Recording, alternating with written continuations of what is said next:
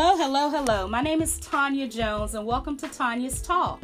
Today I have with me an entrepreneur who is the owner of Buffalo Boss. His name is Jamar White. Jamar White, welcome to Tanya's Talk. How you doing, Tanya? Thank you for having me. It's a pleasure to be here. And thank you for being a guest. I'm excited about this interview. Can you tell us a little bit about who Jamar White is? Who is Jamar White? All right. Well, that's a complex question, Tanya, but I'll try to tackle it as best I can. Okay, my name is Jamar White. I'm a 46-year-old entrepreneur, black entrepreneur, and I started a chain of buffalo wing restaurants centered around organic buffalo wings in 2010. I was born and raised in Brooklyn, and I'm still here building restaurants. Awesome. Now, what is Buffalo Boss?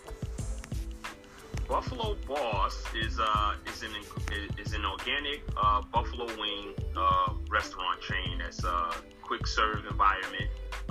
We serve fresh, wonderful wings that taste great. We have 12 different sauces, and we like to service our communities and different places around the metro area.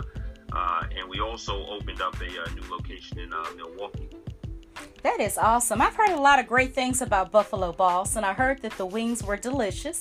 Can you tell me a little bit about why you decided to open up this successful restaurant? Well, one thing whenever you open any business is to have a passion for the product or the thing that you're selling. And I definitely have a passion for buffalo wings. I love buffalo wings. Like, literally, any restaurant I go to, I've always tried the buffalo wings. And so I said I wanted to get into a restaurant, and I wanted to do buffalo wings, but I wanted to do it with a little bit of a soulful spin, right? So I want our hot sauces to be hot. I want our sweet sauces to be sweet. I want to really, zhuzh up the flavor, and that's a technical term, zhuzh. I want to zhuzh up the flavor and really just give exclusive and high-quality flavor profiles when it comes to our sauces. And then I wanted to make, and I wanted to always serve a fresh, quality, organic wing because I grew up poor, right, in the projects of Brooklyn, New York, Brooklyn projects. And one of the things that we didn't have access to was quality foods and meats, right? And so I think I would say I grew up in sort of like a food desert where it was hard to find good quality foods. And so I figured if we'd open up a fast food chain, because there were a lot of fast food chains around where I live, and if we could sell a fresher, better product to people, I think that would be a much needed addition to the food and quick serve space. And so when we started Buffalo Boss, we wanted to serve quality food that, we would serve to our children, to the community. That is awesome. And I appreciate you sharing that transparent moment of how you grew up and your desire to have fresh food. And I'm sure that is the desire for most of us. What suggestions would you give to any of the new entrepreneurs that would like to go out on their own and start perhaps a restaurant or any kind of business? What suggestions would you give them?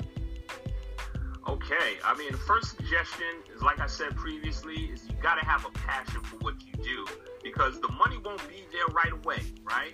But if you love what you're doing, it won't really be about that, right? It'll be about serving and getting out your product to the people, and you'll have a love for all those hours that you have to put in. And then when it starts to pay off, you'll have a really happy, balanced life. So the first thing I would say is to have a passion, and then secondly, have a business plan, okay? Write down the steps that it will take, what you'll need, how much money you'll need to get started, and do your proper research on whichever business or industry you decide to get into. Awesome. Now, how important is it for someone to market their business? And what type of market strategy would you suggest? Marketing is very important. But rule number one, the first rule to marketing is the most powerful form of marketing, which is word of mouth marketing, right? Yes, absolutely. So for the first 10-15 years, Starbucks never had a commercial, but it was wildly successful, and there's like 2 Starbucks on every corner, right? In all the cities, right? So that goes to show that if you put out a great product, right, and you treat your customers right, word of mouth will carry you so much further than even a print ad will.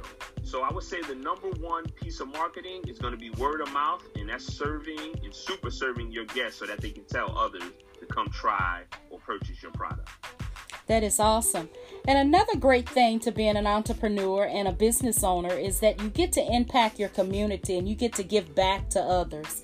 What local programs, sponsors, or community service projects do you offer for Buffalo Boss or partner with regarding Buffalo Boss? Absolutely. Giving back is very important, and it's a really key building block to our business. And it's one of our major company ethoses is that we serve the community in multiple ways that we open up in.